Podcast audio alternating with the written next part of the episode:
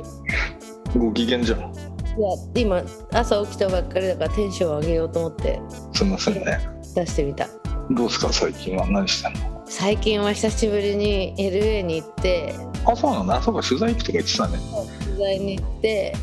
で帰りにモンタナにより帰りっつってもまあ途中ではないんだがモンタナにより6日間ちょっと仕事しながらちょびっとだけのんびりして戻ってまいりましたニューヨークに。そしたら都会は全然暖かくなってたけどまだ山は4度とかでですね寒いです。もう4月なんだだ例年そんなもん？いやちょっと遅い？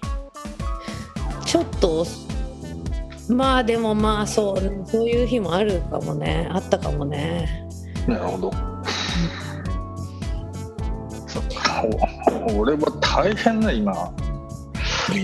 なっちゃうさうんアップルミュージックがね、はい。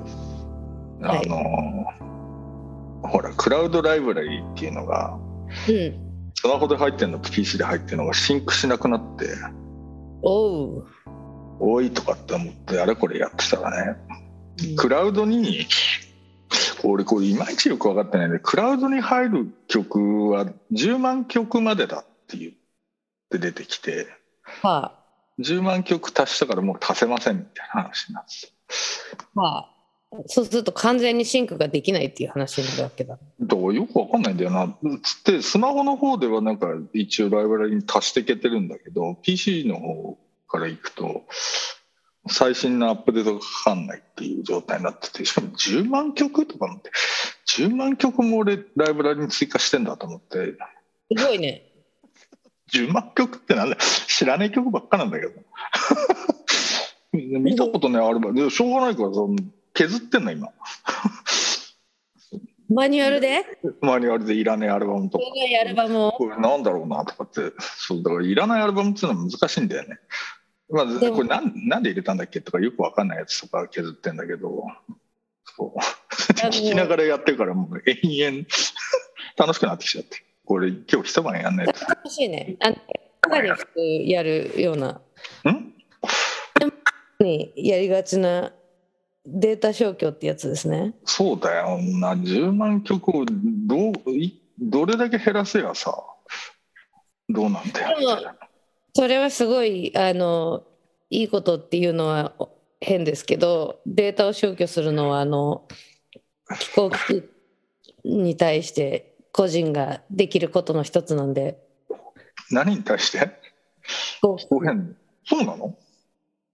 そりゃそうだよ。だってみんなのデータ量がさすごいことになってってそれがクラウドにあってそれがサーバーに乗っかってて冷却とかしてんだよ。いやまあな。アイスランドとかでな。NFT なんてすごいデータ量らしいよもでそりゃそうでしょ。う。ねこれから増えていく一方で。えもうみんなかけそう。でもさ俺よくわかんないんだけどライブラリに追加したものって別に曲のデータが追加されてるだけじゃん。まあそういうこと。だからそのわかんない例えば一つの曲をいろんな人がクラウドに持ってたらその人たちのデータは同じってこと？だってストリーミングは基本的にほらデータはさ別にここっち側にないわけでしょ？っまあそうかそうか。ていうとさなんでなんで制限がかかってんだかもよくわかんないなとわからないことっていっぱいあるね。そうなんだだ別にダウンロードしてるわけじゃないからねうん。なるほどね。でもアップルといえばあの生産の一部を台湾にピボットするって発表ししてたね。あそうなんだ。あの本土ではなくなんて会社だっけ？あれ。昔前作ってたやつ。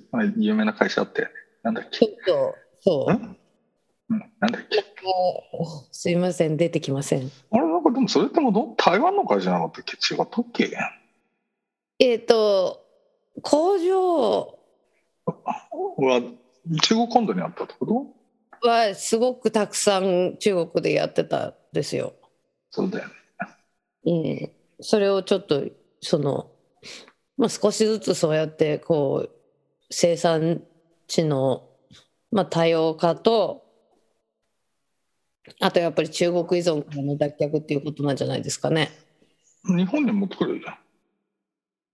日本営業かけないと。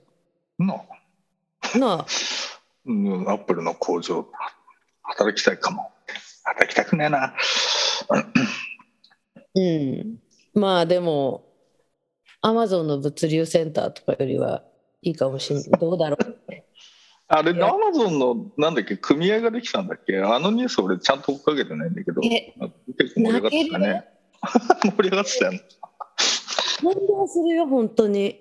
あ、そう。あのアマゾン去年4.3 million をその反組合コンサルティング会社に支払ってえらい金かけて。すごいね。すごくないそれすげえな。震えないそれてか、そんなに金かけられるんだ。反組合活動に。だってコンサルあ何かけられるって財力的にってこと？いやいやじゃなもくて、そんなにかけることがあるんだって。組合潰すためにそんなに金が必要なんだ。組合潰しってすごいなんかビジネスらしいよそうなんだ。私これあのえー、と世界っていう媒体からほら去年世界からうん銀行依頼が来たとか言って言って喜んでたの覚えてる？い岩波書店？そうで労働運動の今日みたいな原稿を書いてくれっていううん。もう私がジュルってなる仕事依頼がまあ話ですけどあのそれで調べてたらこう組合運動の歴史ってあるでしょ？うん。その中でそのえっ、とまあほらじ自動車業界がさうん。この強固な組合っていうものを作ってでこれがほら効率に合わないみたいな話にな効率が悪いとかそうの、ん。採算が合わないみたいな話になっていくわけなんだけれども、そういうナラティブ作りも含めてその90年代ぐらいからこう union busting っていう 専門ができそれ誰だ法律事務所？いやえっ、とね ?PR 会社みたいなこと？ロビーそれが副ロビングか。なるほど、なるほど。あそれが結構、そっか。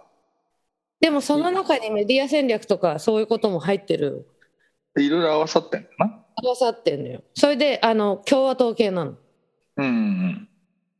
まあ、そりゃそろうね。高いの高いサービスにお金をかけてそれでさそのナラティブ作りっていうのは長いこと成功してたわけうんうん。その、まあ、さっき言った効率が悪いとかあとこう組合の、えー労働者は怠慢だとかなるほどね。いろいろね。あのわがままネガティブキャンペーンをね。をしてたわけ。うん。でほらそのでもトリクルダウン経済が欺瞞だったということがだんだん分かりうん。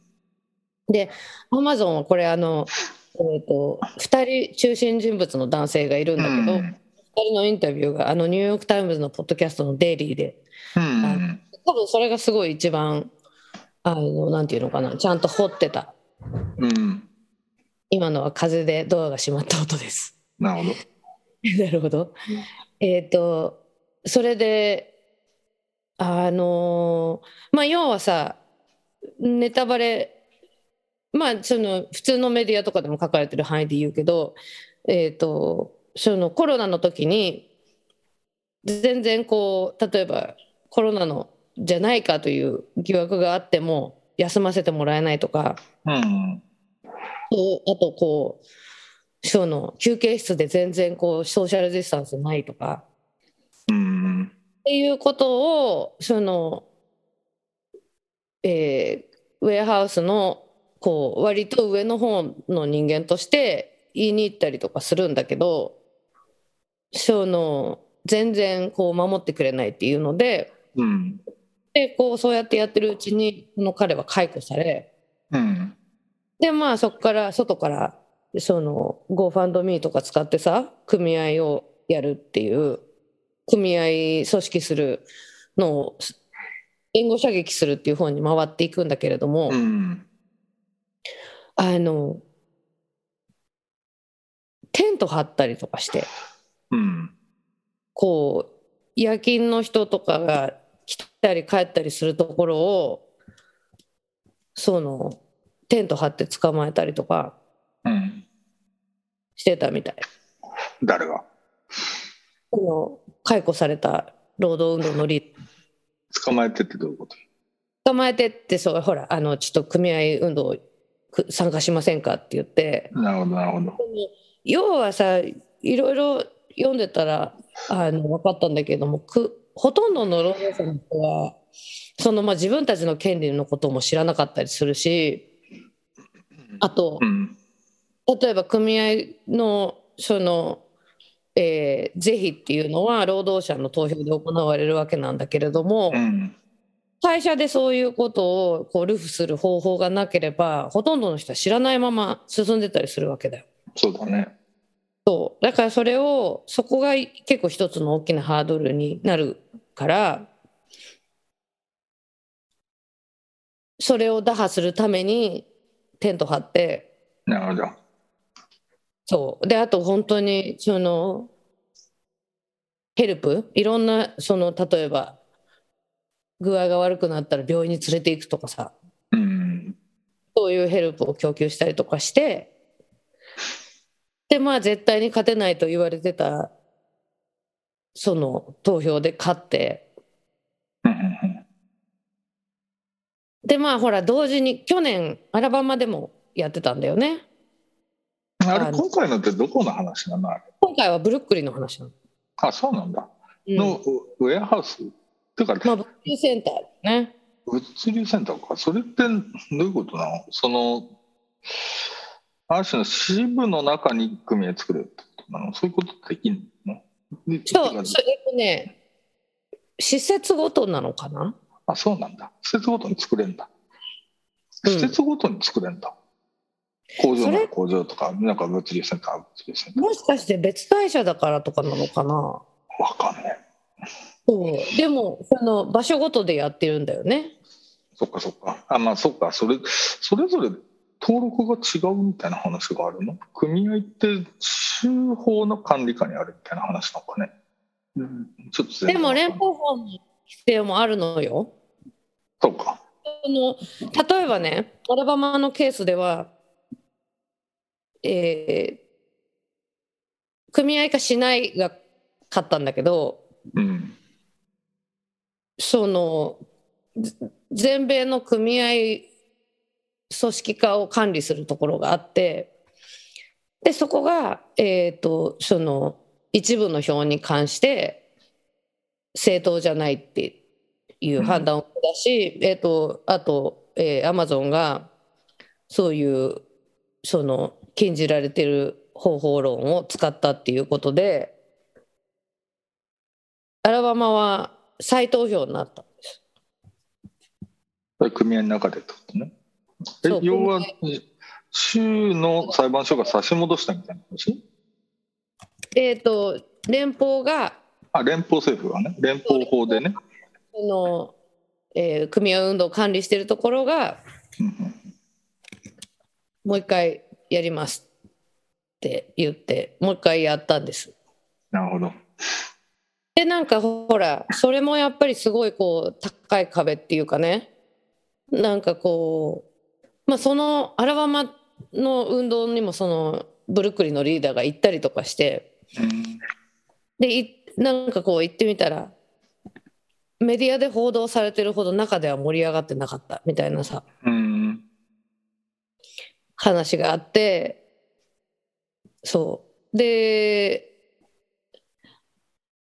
アラバマの方は今やっぱりその投票2回目の投票も僅差で、えー、と組織化が否決されたんだけどそれについてもやっぱりそのアマゾンが違法な妨害行為をしたんじゃないかっていう異議申し立てみたいなのが。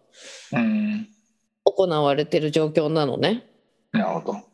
でなんかほらそのもうまあ組合運動業界の中ではすごいやっぱりハードルが高いっていう、うん。まあ、現実的ではあまあまりないっていうさあののが定説になってたんだけどうん。あのニューヨークのアマゾンで組合にができるってなったから今すごい盛り上がってるわけ。なるほど。それってさ、でもさ、あれだよね。その、金かかるよな、やっぱな、そっちはそっちだそうなのよそれでさ私がわからないのはな。うん。どうしてそこまでそこまでするっていういや、俺もそれはそう思うけど、なんすごいな。だからまあそのなんていうの労働者たちがうん。 job security とか福利厚生とかを要求したらまあ4.3 million じゃ効かないかもしれないよ多分そういうことなんだと思うよね、うんそうだねまあまあ、そりゃそうだよな。だけどで、さ、うん。そのもうアマゾン昨日見たら153人に1人がねアメリカのうん。アマゾンに勤めてる状態みたいな。そんなになの？そう。アマゾンって何人雇用抱えてんの？えっ、とね、昨日ちょうどそれ書いてたんだよね。えっ、とね、え？トゥルル何人でしょう？え、わかんない。50万人ぐらい。?160 万人だ、2021年。すげえな。もう一つのあれだな。まあ、州まではいかないけど、市は余裕で行くな。余裕で行くよ。そんなもう、それ以下の市なんてもいくらでもあるもんな。う、いくらでもあるよ。え、160万人？すげえな。なるほど。そうか。いやいや、俺が金かかるって言ったのは、組合作る側も結構ああ、金そうそうそう。かかるよね。すごい大変。それで、やっぱり、あの、そのね、あるわけよね。その組織とか、ひ非営利だ。改革いろいろあるんだけど、うんその使える予算がさ、まあ、アマゾそうンとかなわけだよ。んだけど、えっ、と、そちら側はまあ何千万、うん。日本円に換算するとね、うん。それももうあの下の方。うん。みたいな、こう、まずもう財力の違いとかもすごいし、うん。あとこう、ほら、その、さっきも言ったみたいに、ルフのは手段が限られてるわけだよ。情報をね、行き渡らせるためにね。なんか社内のアプリがあるんだけど、う んそれにユニオンって言葉使っちゃいけないわけ。うん。それって自動的に弾かれるようになってるそうそうそうそう。で弾かれる言葉リストみたいの見たんだけどさ、の、うん、もうなんか組合運動に関してひどいっていうのは分かっていたが、うん。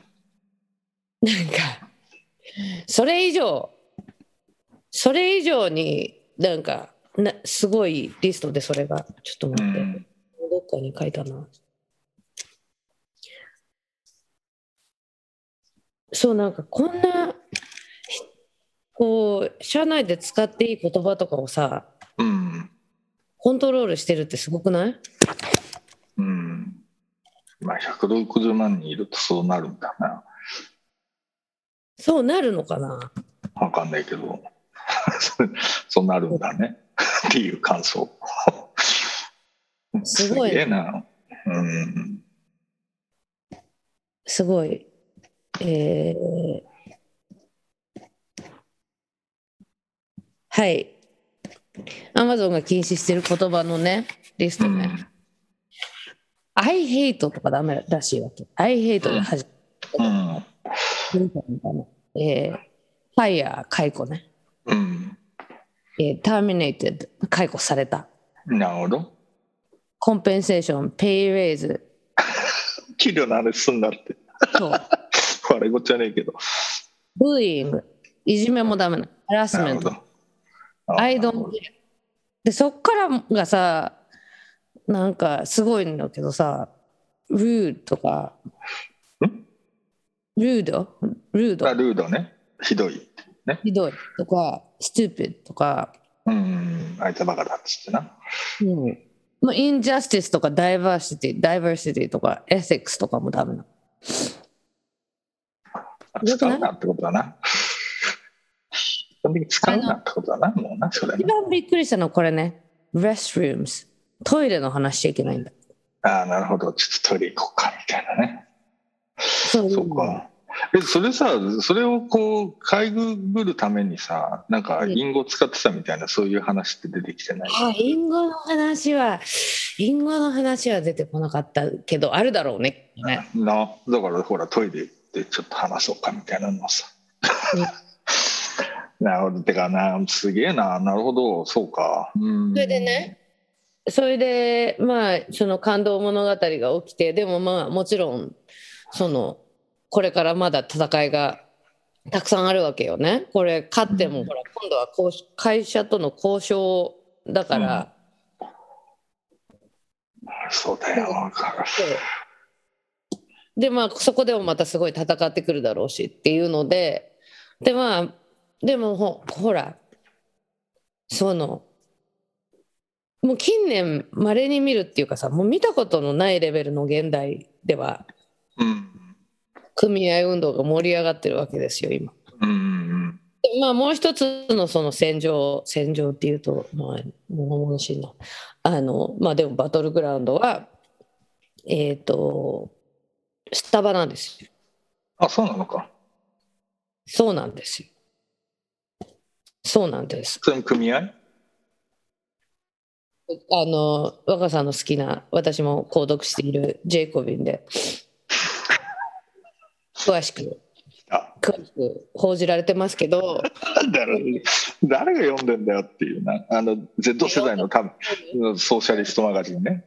ソーシャリストマガジンソーシャリストそうそうそう。あのそうそう詳細に報じてるんですけどまあスタバも各地にその組織化を牽引してるリーダーたちがいるわけですよね。そっか。はい、ででその人たちをそのついになんか解雇とかし始めて理由をつけてうん。でそれでさあの今こうデジタル抵抗運動の中で一つ出てきたのがその例えば、えーこの間も別のスーパーでねえーっとストが起きるってなった時にうん。ストをされるとその店が回らないわけじゃないか。うん。でこうその一時雇用みたいなのをうん。しようとししたわけ会社が。一時雇用ってのはテンポラリーに。そうそうそうそう。あそういうことね。はいはいはい。そのそのストが起きてる間の対策として。そうかそうかそうかそうか。そうでもそれってさ本当に下手するとさストが長引いたりとかするとそのパーマネントワーカーをあのリプレイしちゃないし、それで特にほらアメリカの場合は正規雇用と非正規雇用みたいなものがないわけだからさうん。区別が。でそれでなんかあのそれに腹を立てた TikTok のコーダーの人があのコードを書いてその雇用サイトに偽のアプリケーションが行くっていううん。あのコードを書いて何万件とその雇用申請を送りつけたりとかしてさうん。で今それスタバでもやってるんだけどうん。で結構いよいなんかでもほらスタバってやっぱりすごいいい会社っていうイメージあるしうん。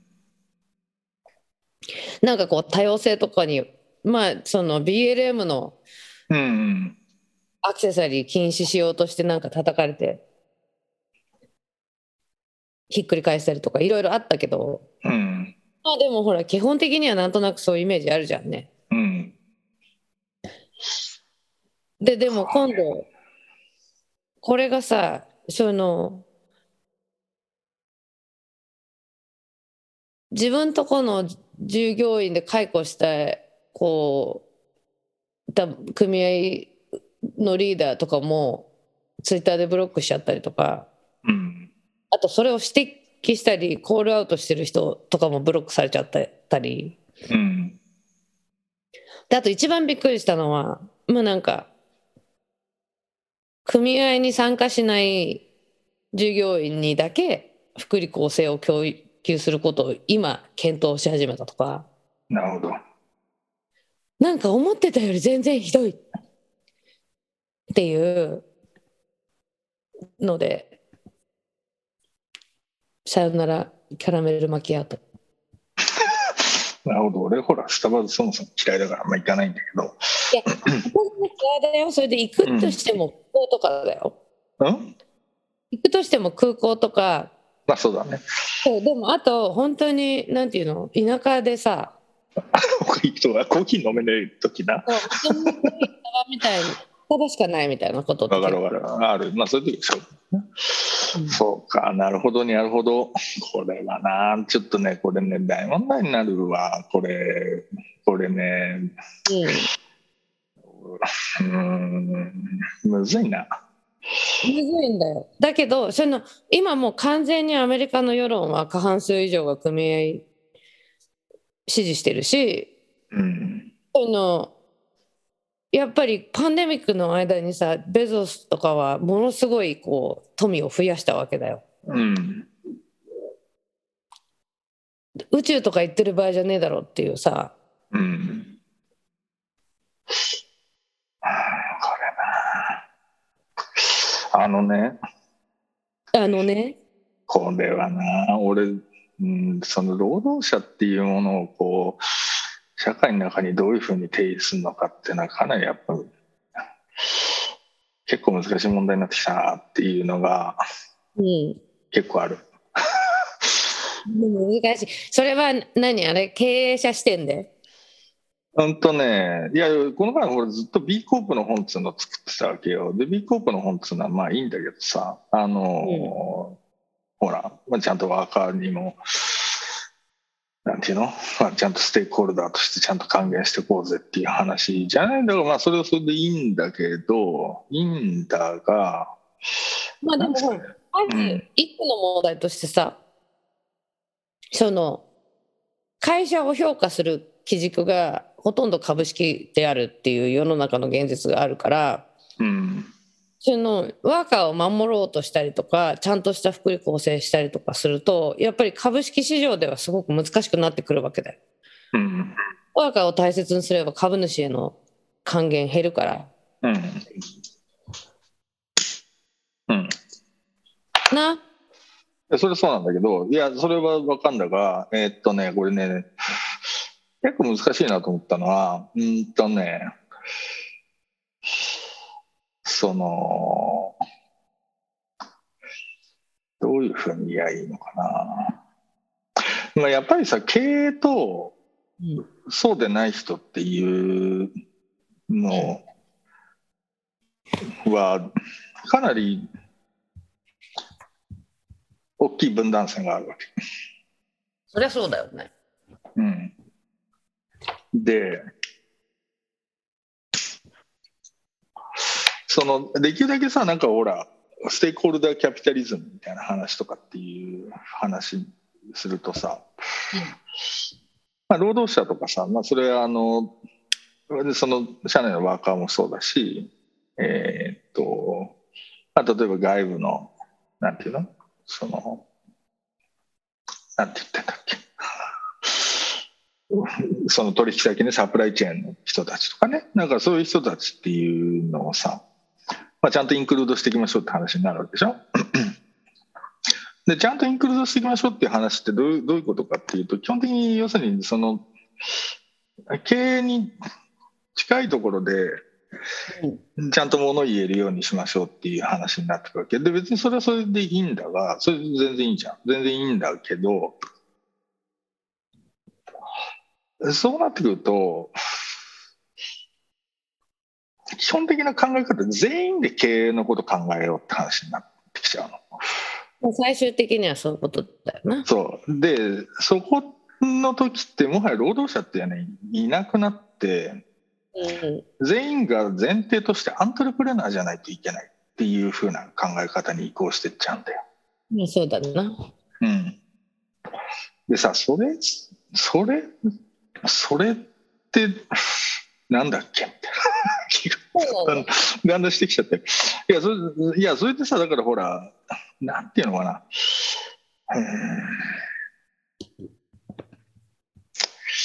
そのほらビジネスは基本的に言い出しっぺがうん、その、まあ、儲かる。一応まあ儲かるし一応責任も負わなきゃいけないっていう話になってくる。じゃん、ででで言い出しっぺ一人で別にやれる事業だったら別に言い出しっぺ一人でやってりゃいいんだけどさそれがどんどんどんどんほら人とか増やしていか事業大きくなってったりとかするとさ言い出しっぺじゃない人たちとやんなきゃいけなくなるわけじゃない？そうそうで言い出しっぺじゃない人っていうのはさなんかどういう立場としてそこにいりゃいいんだっけみたいな感じっていうのがさ意外とむずいんだよ俺。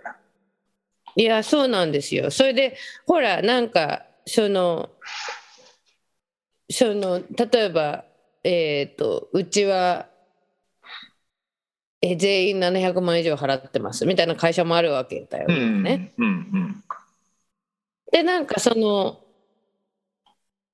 ほらまあ結局やっぱりそのなんていうの？労働者が起業家として経営に参画したりするみたいな絵からはもうものすごい遠いから今。そうそでなんかこうその例えばアマゾンのさ労働者が何を求めてるかっていうともう本当にすごい基本的なことだったりとかするわけ。ううんでだからそのなんていうの？最終的にはまあそうなっていった時にどうなっていくのかっていうのはちょっとこうまだなんていうの？今の世の中からは全然遠すぎて。全然遠いのよ。全然遠いのよ。だし、おそらくそんなこと起きなくね？みたいな気もすんつまり全員の労働者がすべからくアントレプレナーであるみたいなってうん気もするには分かるんだけどだしまあそうなりつつもあるんだがただねその時に今度そうなってくるとえっとなんて言うんだろうな全部がコントラクターでの方が効率がいいって話になってきたの。そうなんだよねそうするとでもコントラクターはコントラクターで経営しないといけないからだからそういうことになる。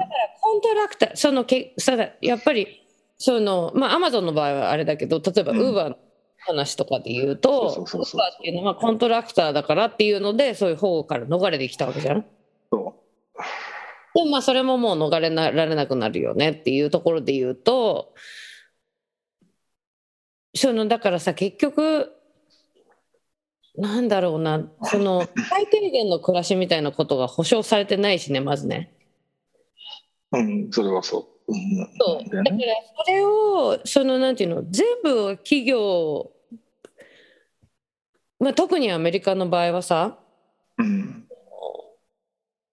福利厚生のほとんども民間なわけだからうん、なんかそこの例えば健康保険とかもさ企業に入ったりとかして別にでもそれは国とか州が供給するものではなく民間のプロバイダーを通通してもらうわけ。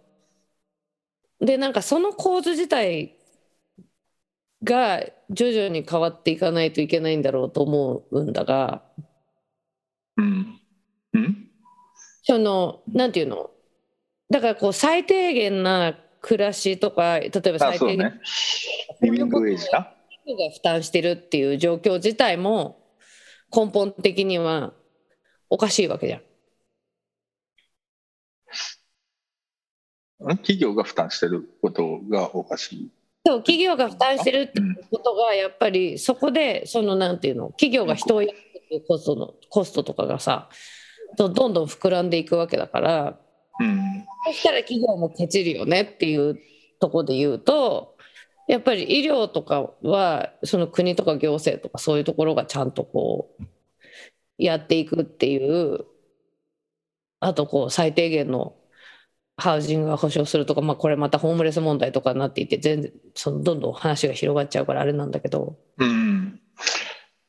やっぱりなんか社会構造自体が変わっていかないといけないんだけどでもまあまあそれ以前に本当にまずもうちょっと従業員を大切にしろっていう話だよ。なんだよな。でもね、アマゾンとかって大切にする理由がねえんだろうな。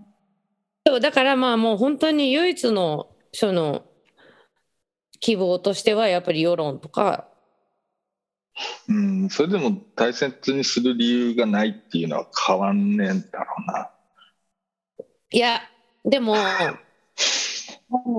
これはすごいパニックを起こしてるっていう話はあってあ社内で、アマゾンで？そうアマゾンとかスタバとかがもうどうしていいか分かんないからちょっとアクターアウトしちゃってるみたいな話があってなるほど。やっぱりなんかほらその経営者の世代とかもあると思うよ。まあね、それも変わっていくからな。国とかに対してあとアマゾンは本当にその働いてくれる人いなくなるよねっていう話はある。まあそこってどうなの？それなんか本当にいなくなる？いやそのほら離職率とか半端ないわけ。うん、それはそうだろうと思うんだけどただアマゾンの離職率ってそれ俺の感じだとすげえ織り込み済みな感じがするのね。つまり長くいさせようって魂胆がそもそもない気がなんとなく。物流センターは。てかそれは普通に日本の アマゾンジャパンとかでも。知らねえけど俺の印象だと。最終的にはそのえっ、とこうそのユニオンを潰すためにアマゾンがどういうことをやってるかみたいなこととかがだんだん明るみに出ていってそのなんか世論のこうプッシュみたいなことが起きるっていうのが多分想像できる流れなんだけどその流れはまあアマゾンはこのまま押し切りたいと思うしであともう一個は本当にその一部のえーっとそのできる業務に関してはロボット化とか AI 化を進めていくわけだよね。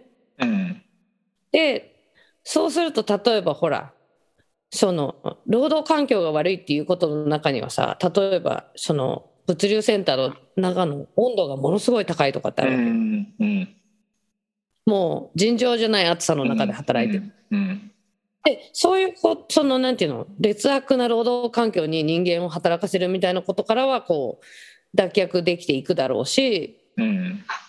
もうあのあれだよ。楽観的なシナリオだよ。でまあそうするとそのこう労働人口とかをちょっとこう縮小していったりとかであと本当にそのなんていうの離職率を前提としたその短期雇用うん。短期雇用を求めてる人だけうん。うん。そうだよね。そう。とかやっぱりあとそのへえと思ったのはその物流センターとのまあこれは日本もそうだと思うけどさ物流センターの雇用とその本社の雇用っていうのは全然違う雇用トラックだからうん。結局物流センターでどんなに仕事ができてもスタートがセンターだったらもう頭打ち決まってるとかうん。なんかこうその人間的でない労働習慣プラクティス実践。うん。うん。あのの是正っていうのはこうやっぱり世論が求めていくもんなんだよねって思ってでそうするとどういうことを考えるかっていうと例えばまあいまだに悪いことほっといたらすぐ悪いことしようとするけど例えばさエクソンモービルとかうん。あのそういうエネルギー大手ってものすごい悪いほらタバコ業界とかさ。うん。こうすごい悪な歴史があるわけだよ。でもやっぱりそこのさ世論でそのまあ世論だけじゃないよ。だけどやっぱりすごく大きなポイントとしてはやっぱ世論が動かしたっていうところとかあるからなんかそうじゃないと本当に例えばそのまあアマゾンっていうのはまあ象徴的な存在なわけだよね。アマゾンだけじゃないわけ、でそういうこうなんかそのいわゆる下の方の労働者をこうだからまあ要は下っていう存在の人たちがその結局やっぱりカツカツの生活をしていわゆる生活賃金以下の賃金をもらってでまあこうちょっとなんかあると追い出されてホームレス状態になってしまう。うんでそれがもう結構人口の結構大きなパーセンテージを占めるようになりつつある。でそれが今都会でものすごい不安定要要因になってるわけじゃんね。うん。だからそれをこう変えられるかどうかっていうのがその持続性のある社会になれるかどうかでは大きな鍵なんだなきっと。まあそりゃそうなんだよな。そうなんだけどな。俺変わんねえ気がするな。でもなんかアマゾンとか。マジで変わんねえ気がする。そんなこと言っいやっていうのはなんかそれってさほらジェフ・ベゾスがさそんなもうそんな下の方のペペの労働者どんどん搾取してどんどん使い捨てすればいいんだって言ってんのかっていうと必ずしもそうでもない気もするわけ。いやてかあのそそういうやつかもしれないんだけどてか俺の感じだとさその誰か個人がさなんかどうしてやろうとかっていうのを超えちゃってんじゃないのかなっていうなんかイメージがあるのね。いやでもしその例えばハワード・シューツとか、うん。ジェフ・ベゾスとかがその方向を決めてるっていうのはちらちらか垣間見えるよ。あそれはそうなんだけどそれはそうなんだけどさそれはそうなんだけどなんかそのいや会社がパニックに陥るのとかってさなんかほら どうやって帰るんだっけみたいなことがもはや分かんねえっていう感じの。巨巨大システムじゃん巨大オペレーションじゃないだかちなみにらうんアマゾンだって株一株いくらか知ってる？はい ?3059 ドル今見たら。3059ドル？うん、一株。うんだからさそそのそこまでしなくていいってことなんだよね。そのまあそりゃ株主はうわうわだろうよ。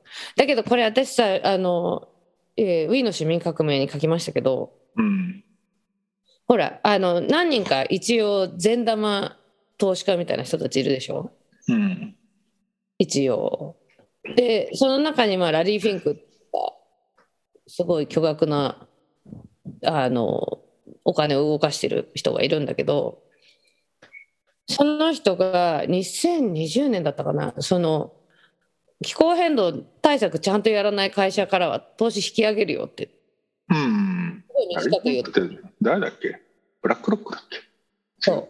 ブラックロック。う。ん、そしたらもうアマゾンが急にさこれやりますみたいになったりとかするわけ。まあね。うん、でラリー・フィンクはやっぱりワーカーのことをすごい言ってるし。うん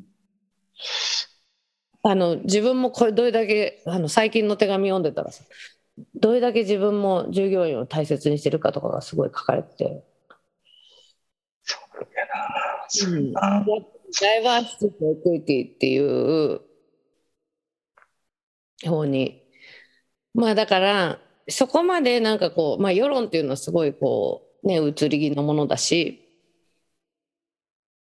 でも今なんかさこうそのまあもうちょっとさありやり方あると思うわけ。いや、それはそうなんだけどな。それはそう思うよ。そう思う。そのじゃあいいきなり別に誰も起業家のポジションよこせって要求してないよ。そのね今要求してるのは安全を守ってくれとか人間的な労働環境にくれとかそういう話だからね。うん。でそれについてそのやっぱり「You have to do better」っていうことはその世論がちゃんと求めていかないといけないと思うし社会全体がすごい不安定になっていってるわけじゃんね。うんほら各地にさテント村みたいなものがあってさこうそこにこうメンタルヘルス病んだ人とかがさうん。押し込められて医療とかにもアクセスできないでみでたまに強制的に排除されてみたいなことになってるわけだからさ。うん。とあので今の労働運動のこうまあもうもちろん本当に一進一退なんだけどなるほど。やっぱりあのジェネレーション Z の労働者はもう黙ってないよね。そうなんだけどさそうなのかそうなんだけどさそうなんだそうなんだ。いやそうなんだけどさこの間ねあれですよ。NTT の社長っつうのがさその新入社員のさあの祝日っつうのでさ大こけしてたやつあったろ？あれさ、あれあれ俺わざと言ってんだと思ってんの？あーあのそあ私あ。澤田って澤田社長でしょ？なんかそうそうググってみたら相当あれな感じの人だよね。うん、でねほらダイバーシティでほらあれ基本的にほら役員の比率が30%まで上がりましたとかって言っててさ別にそこでやめときゃいいのにさ、ね、だから一応目標何年か前に立てた目標に一応達成しつつありますみたいな話してるわけで。別にそうもうあそういうようござんしたっていう話なんだけどそこでさいきなりさそのほら男は男らしい仕事女は女らしい仕事みたいな話するじゃん？うんで要はさその一種のクオータ制みたいなものねうんとかっていうことをいや本人はいいと思ってないんだよそういうメッセージなんだよ多分。はね、でそっからさあつまり男らしく女らしくみたいな話の問題っていうのは、うん、えっと、誰がそれ決めんねんっていう話のところなわけ。はいはい。でしょ？うん。で別にそれあのいや 男の子でも「いや僕お茶組全然やりますよ」って人別にお茶組が女らしいのかどうか知らないけど別に本人たちが選べるんだったら別にそれは何でもいいんだけど、えっと、男らしく女らしくって言った時の願意っつうのはさ、えっと、俺らが決めるからっていう話だったわけ。で俺らがっていうのは経営層が。で、そこからさまたすげえトンチキな話になるのがさインクルージョンの話しだすわけ。はいはい。でインクルージョンっていうのはみたいな話言ってて全くあれ？インクルージョンそんな話じゃねえぞっていう話をしてるんだけどすごいあさっての方向だったよね。あさっての方向なんだけど問題はインクルージョンってことを言いたいんではなくて、えっとうんそこで言ってることっていうのはダイバーシティっていうのを商用するのは結構だが、うん、ね？ダイバーシティっていうのを無駄に商用しすぎると,、えっと規律というものがなくなると。はいはないんで規律というものが重要であるっていう話をしたいわけ。でそれをなんかインクルージョンっていうのになんか無理やり寄せて語ったのがそのインクルージョン以下の話なのね。なでる、うん、それそれでだから別にインクルージョンの話をしたいんではなくて規律が必要だとダイバーシティっていうものを許容する一方でそれをガバナンスするためには規律っていうものが必要だっていう話をしててそこでも規律っていうのは誰が決めるんだっけ？っつったらこっち側にいる100人だかの役員ですっていう話をしてるわけ。はいはい。でそれさうん結構明らかなメッセージなんだよ。そうでこっちが決めるわっていう話だな。そうすげえなと思ったのよ結構だからそのなんていうのかなダイバーシティ分かってないみたいな話じゃなくてああの基本的には分かってないっていう話ではその通りなんだけど分かる気がないっていう表明なんだよ。そうなんだよね。そうだよな。そうそう分かる気ありませんし、えーとそんなこと言ってたら会社成り立たないんで、えーと会社に重要なのは規律でございますと。で規律を守っていただきますよっていう話をドカンと上から しかもこっち側に本当に100人ぐらいこちら側に役員がおりますがみたいな。怖い。よ今いないのかな。だよね。怖っと思ってだからそれ いやだから誤解を与えたみたいな話じゃない俺はもう明確にメッセージ受け取ったと。それ 言ってる通りなんだろうなと思ってきっちりなこれとかって思ったんだけどでもえーっとねこの この議論強まるんだよなっていうふうな気がなんとなくしてる。俺は。その特に本当にさ日本のあのやっぱり労働者に対する眼差しっていうのをさうん。いやそれこそ本当あのなんだ今ほら日本映画界がすごいあれな。あ荒れてるじゃない？であのもう本当ドライブ・マイ・カーの話とかまた今度したいけどさ。うん。あのこう吹き荒れてる中でそのえっ、とこうちらちら見るのがその監督が雇用主的なポジションでうん。その人が上役が言うことをやるのが当たり前みたいなうん。断ってはいけないみたいなのとかがそのうん見られるわけ。ツイッターとか見てると。うん。それってさ本当にさその、まあ、性差別とかセクハラとか一旦置いといてその自己決定権の問題としてさうん。その労働者が会社とか上役とかの言うことをアンフェアだろうが何だろうが絶対的にやらなければいけないみたいなさ。うん。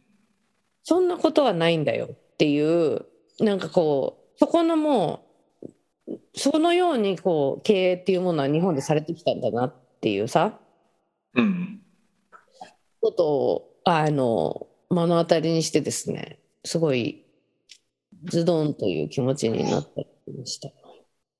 うん、だからそれの、なんていうのかな、ある種の、あまあもちろんそれ、それ変えていきましょうねっていうふうな話はもちろん、その、強まっていくのはそうなんだけど、うんとね、まあ、でもほらあの NTT とかさすごい経営が好調でみたいな話でもないでしょ。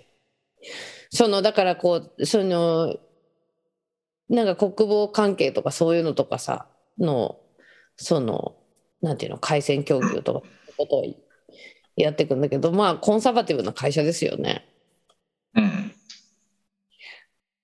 なんかそういう会社はそういう会社で。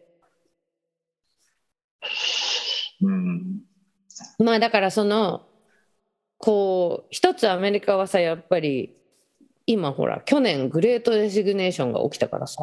うん、みんなやめちゃったからね。みんな辞めちゃったしもうそのこれも本当良くないよ全然。そのなんていうの？どうしても働かなきゃいけない人だけが働いてる状態っていうさ、あのごめん今ちょっと simplify しすぎたね。えっ、とどうしてもそのそういう低賃金労働とかに関しては本当にチョイスがない人とかだけがこうそこに取り残されるみたいな状態になってしまう。うん、うじゃない？でまあだからそれがその例えばそのジェイコビみたいなことあの考え方が懸念しているところっていうかさ。うん、でまあでもその労働者の声発言権っていうのはもう必然的に大きくなってるわけ。うん、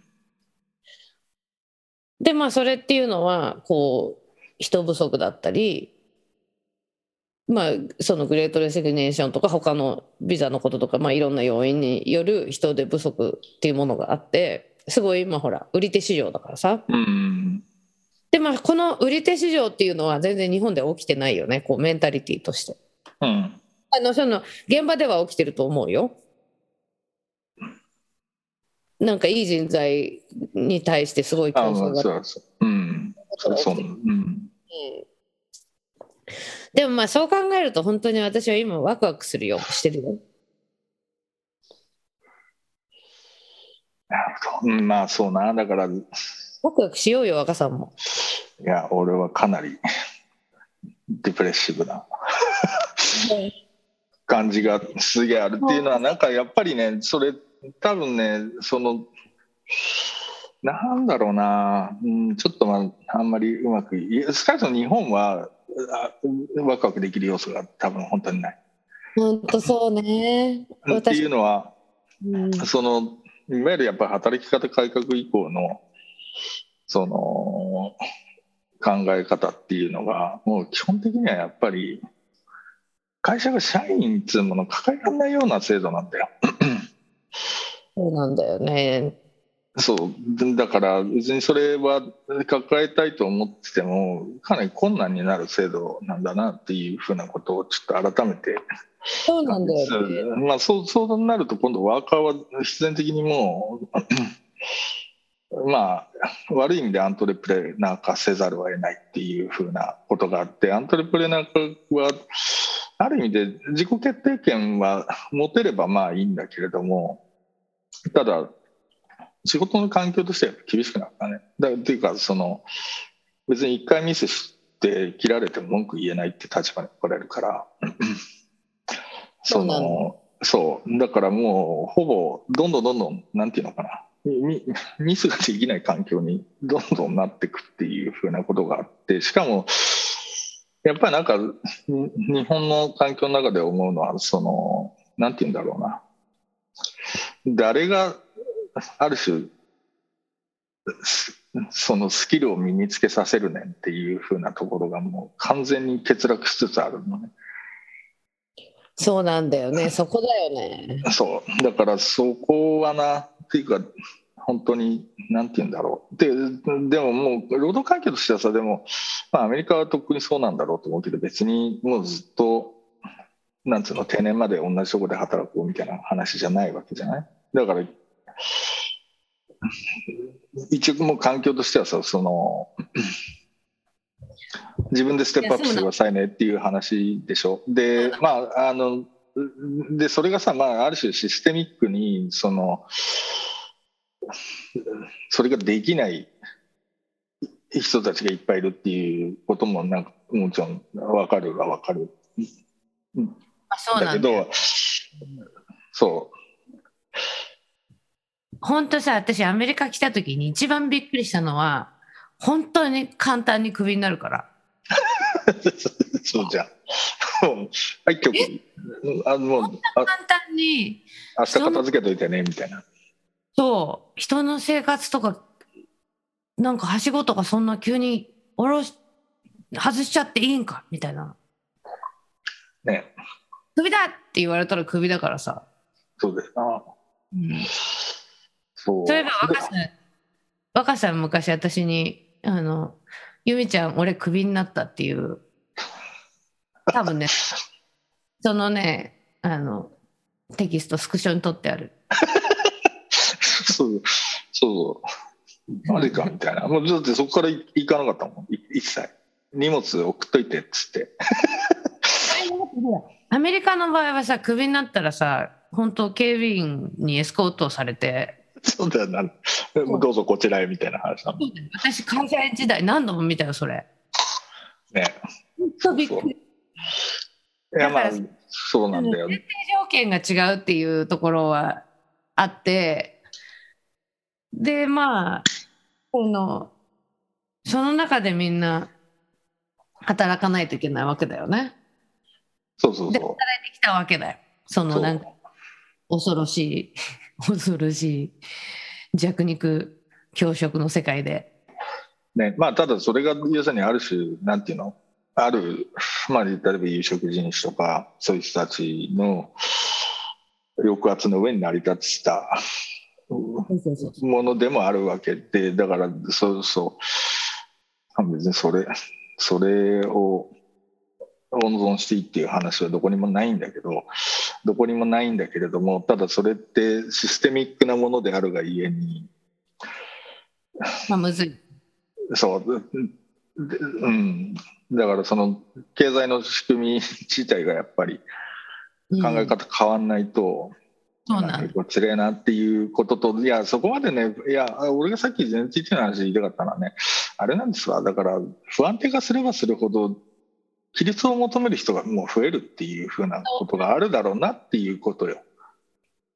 そうなんだよ。ほらこれもまたあの違う話としてすごい広がっちゃうから一言だけあれだけどさブルックリンで銃撃戦起きたじゃん。あこの間ね。はいはい。銃撃戦じゃないわ。ごめんなさい。銃撃。銃撃ね。うん、ね。あれであれによってさもうみんな今なんかちょっとこう地元では嫌な空気が漂っててさ。うん。そうそそうれもう確実に NYPD のオーバーリアクションを引き出すわけ。うん。でも筋肉振り回してるわけ。うん。でそういう風になっていきそうだよね。うん、そう。そう。ででほらもう結局俺もツイッターとか見てたらうん誰だデファンド・ザ・ポリスとか言ってたなもっと追加すべきじゃないかみたいなさ追加すべきとは言ってないけど、まあ、なんかそういう意見も結構出てんじゃん。つまり。なんだよ。そうなんだよ。出てくんじゃん。だからさいや俺ねそっちはなでかい数勢だなっていうのを本当に感本当それでなんか見た？あの犯人の人の。あ俺ちょっと怖いから動画とか見てないけど顔は見たよ私動画見たんですよ。全部は見てない。すごい。わけわかんないこと言ってるみたいなやつでしょ？そうそう。でもさ要はまあシステムに起こってるわけだよ。うんうんそれでまあもちろんねなんかこう飛躍があるわけそこにさシステムになってるっていう、言ってることの中には正しいこともあるわけよね、うんうん。あのアダムス市長がどうのこうのとかさ。うん。でも結局それによってさじゃあそこで自分がそのなんていうの？人を殺すみたいなところにその飛躍があるわけだよね。うんうん。だからまあメンタルヘルスプログラムであるのは明らかなんだがそのそれによってさシステムに起こってんのにさ結局なんかより末端の人たちがなんか罰されるっつうの？ああそうあの銃撃によってってことね。う。ん でなんか昨日見たやつだとさなんかこう一部の駅のそのエマージェンシードアがあるんだけどそれをロックだったりとかしてるっていうわけ。うん。でそれってさまあその無線乗車する人がそれを使ったりするんだけどはいはい。でもそもそもそれあの緊急事態用のなんかあった時にみんながそのあのガッチャンガッチャンっていうやつじゃないうん。ところを逃げられるためのドアなのにうん。ロックかけてどうすんねんっていう。だからそういう話になるよね。そういう話にな危ない。そう。だし。どうすんの？てかなんかほらあれブラブラ歩いてたの見つけたのどっかでボデガやってるお兄ちゃんだったじゃん？はいはい。でほら警察はあれだけ人数動員したのに見つけられなかったっつってすげえバカにされてもいるじゃないそうなんだよねでそうするとさ今度さいやじゃあまあそうだなっつってさフェイシャルレコグニションバンバンまた入れましょうかみたいな話とかにまあ普通になるじゃん。でそれを多分別に全部じゃないと思うけど市民も賛成する人は少なからずいると思うしさ。なわけだよな。だからなこれな。うん。いやだからなんかそういう、うん、まあそのまあ流動化流動化だよな。流動化な。で不安定化っていうもの。でででこれに対してはやっぱりちゃんとアームしようっていうね要するに武力を持ってそれに抗わなければならないんであるっていうのは公共の側からも出てくるし市民の側からも出てくるんだよなっていうふうな気はとってもする。いやむずいな。むずいんですよ。ね。まあ、いいや、ちょっと、導入してきた。俺一人で導入してんだけど。そうですアップルミュージックのせいでどんよりしてんだけどね。基本的に最初の話に戻ると。まあいいや。アップルミュージックのせいでまあどんよりしてまあでももっとな大きい問題にもどんよりして。いやどんよりする気持ちはわかるよ。でも希望を持っていこうよ若さんうん。ちょっと持ちなそうな時間かな。まあいいや。というわけで。はい。というわけでじゃあ今日はこここまで。んにちは未来だよ。こんにちは未来。この番組は。そうだな。まあ、はい。でもあのほら明るい未来とはガミ言ってないからなみたいな。確かに。嘘嘘。はいというわけで。はい。というわけでじゃあまたね。今日はここまで。はいじゃあ